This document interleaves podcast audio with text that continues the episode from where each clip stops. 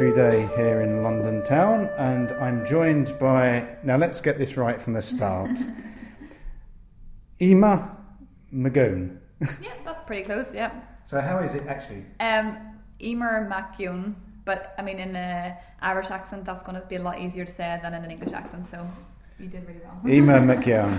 Now, Ema is an exponent of the Irish flute, but is also a classically trained flute player. So, for us as a as a flute company, it's really interesting speaking to uh, players and artists that also specialise in other genres.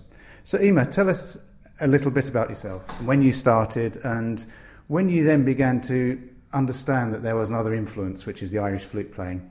Okay, so I started the classical flute when I was seven, um, and it was a couple of years later that I was introduced to Irish music. My well, my parents they were not musicians, but they enjoyed Irish music and brought us to an Irish music festival. And me and my sister and brother all started learning um, an instrument each. My brother plays banjo, my sister plays fiddle, and I started on the well tin whistle and then moved on to the Irish flute. So that was about nine. Um, so yeah, kind of went from there, and then I basically play. I would say both equally. Um, uh, in different concerts and mixed the two together for some other things and um, yeah basically play both there's a very sort of long traditional uh, culture in Ireland. Are you, are from the north of Ireland, aren't you? Yes, I'm from the north of Ireland, but my mum is from Monaghan, which is on the, the south of Ireland. Um, she's just across the border. Um, her her uh, grandfather played the Irish fiddle, um, so she was brought up with her um, with the Irish music and, and loved it a lot. But she never played herself. But um, yeah, yeah, there's definitely a strong tradition. So there was music going through the household at an early age. Yes, definitely. Yeah, yeah. My mum had all the different CDs and stuff, and that she would have had on that we would have grown up with. So yeah, definitely, and um, we would have kind of it would have it was very much a family thing that we did as a, a together. Like we even used to go to the Irish pub sessions and play um, together. My mom and dad would listen and basically get their free drink while we played, and we used to drive all sorts of places to um, to play Irish music. And yeah, it was a very sociable thing as well, and great to do it as a family as well, I guess.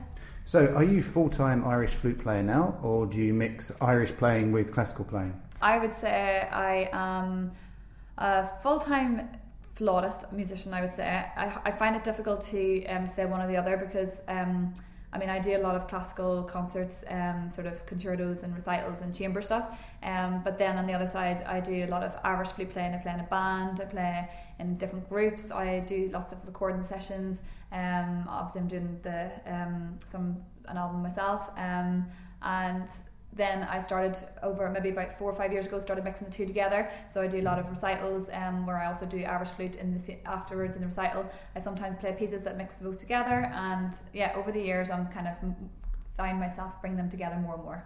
So you've just touched on it. Your album that you're working on now. Can you tell me a bit about it and the inspiration behind it? So the album started with a, uh, a producer I met. He did some Irish flute on a Celtic track uh, chill out album in America that he um, was doing, and it was basically just a recording session. I just came in and did one track for him, and when he when we did it together, he was really interested in collaborating and doing an album uh, of just a solo Irish flute album, but he wanted it to be a bit more sort of well, I would I, I like to say well I use the word crossover, but um, it's kind of difficult to describe.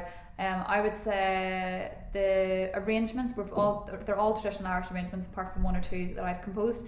They're traditional pieces, traditional Irish pieces, but the, my producer's actually um, from a different background than me. Um, he does lots of different types of things, but um, I would say it's sort of like almost like slightly film music or some orchestral scores as well. But yeah, it's it's very much so a crossover album, but it's mostly on Irish flute. But there's also one track on um, alto flute.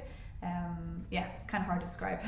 Obviously, on the mainland UK, we've been aware of Irish music, and I hate to say it, possibly since Riverdance all those years ago. What do you put popularity of Irish music down to? Well, I mean, I loved Riverdance a lot. I, I actually do Irish dancing. I did Irish dancing since I was two, and I'm um, doing it in one of the projects. I do a show um, where I play classical music, Irish music, and with some tap dancers and jugglers and all sorts and percussion, and I do a bit of Irish dancing and that. So I've always loved Irish dancing, and I would have went to see Riverdance and Lord of the Dance when I was younger, and definitely they were a huge um, part of uh, you know, making it worldwide and getting a lot of people interested in Irish music. Also, I would say the Chieftains were quite a big influence in the Irish music scene. Um, the Matt Molloy, who's the flute player for them. He was one of my favorite flute players growing up. I actually weirdly thought he was called Mop for like years and years and years, M O P, because everyone always said Matt Molloy, Matt Molloy, and said it so quickly. I just knew him as Mop Molloy. and then one day I think I said to my parents, I was like, "Oh, blah blah blah, Mop is going to be there," and then uh, they were like, "Who?" And I was like, "Mop Molloy." and they're like, uh, who's that? And they're like, it's Matt.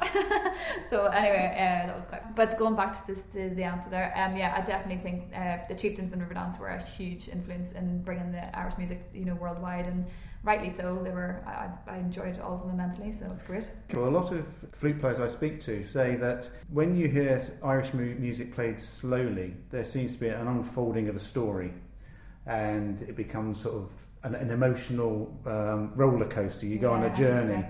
And then when you hear Irish flute music played fast on a whistle, it's really happy. It's happy, and there's no middle point. I completely agree with you. I've had many conversations with people about this, and it's so bizarre because it does. It's very extreme. You have the slow airs that literally want to tear your heart out, like just so sad, and you kind of think, is there some something to do with the history of Ireland in there? Mm-hmm. Because you know, obviously they went through a lot of terrible times, including say the famine, mm-hmm. things like that. So you know, you do think you know there must be a lot of that sort of grief and emotion poured into the slow airs and the slow tunes. And then the other side is exactly what you say. I guess you look at Irish people in a pub and they're all so happy and jolly, drinking their Guinness and having loads of crack and fun. So maybe that's where all the fast tunes come in. But you're right, there never seems to be anything in between the two. It's just like one extreme or the other. And sometimes I find myself like I'm similar as a person. I always seem to be one extreme or the other, and I love playing really fast tunes or really, really, really, really sad ones. And in between, I get a bit bored. So, um, yeah, there's I'm not quite sure what the real answer is, but I have definitely tried to understand that myself. But yeah, it's interesting anyway. So, for all classical players that are listening to to this podcast, what advice would you give them on the first stages of actually learning the process of Irish flute playing? Um, I think it'd be good uh, to get maybe a tin whistle. You know, if you get a penny whistle, they're not too expensive. I um, remember Jimmy having one of those years ago, James Galway, and yes, uh, yeah. that was my first experience of a penny whistle. And I, I, remember going out and buying one, but not knowing what to do. Yeah, well, um, funnily enough, he, he, was my inspiration with the classical flute. I started um, whenever I heard him on playing classical flute, but um, Irish flute, the tin whistle, I started on a, a it's called a generation um, whistle. Uh, they're only about three pounds. I think you can get them in all flutes plus upstairs actually. Um, and uh, I had a blue top whistle. Um, you just try a few, test a few out, and um, they're just great for starting with. Um, and you know, just simple. They've got the six holes and um, a great way to start. Otherwise, on the classical flute, you can still play Irish music. I actually started on classical. Well, I started on classical flute because I didn't own an Irish flute, so I played. Mm-hmm. I started on tin whistle and then played a few tunes on classical flute, and then moved on to Irish flute. So it is possible to play on classical flute as well, just a little bit more restrictive. But I would say start by listening to as much Irish music as you can, so you get it into your, your ear exactly this dial. Because as I said, um, I was saying earlier, it's really difficult to read music and um, notate Irish music onto paper. So um, it's never written exactly how you hear it. So it's a good sort of guide. But I think definitely if you can look at the music but find a recording of it at the same time, so you can have the notes in front of you, but the rhythm on the tape. So it's very pattern based, like jazz. Yes, absolutely. Yeah, there's definitely some sort of, like you said, there's a swing in jazz. There's definitely something like I can't quite describe the rhythm, but it's a lot of sort of dotted rhythms that you can't properly notate. But um, yeah, it's more of a feel. So listen to a lot of Irish music. I think is the best thing to do. Thank you. And you're going to play us out with a faster piece. Oh, yeah. What are you going to? I'm going to play a reel. Uh, it's called Carmel Mahoney Mulhaire, and I'll play it on the penny whistle. Emma, thank you very much for your time. Thank oh, you. Thank you.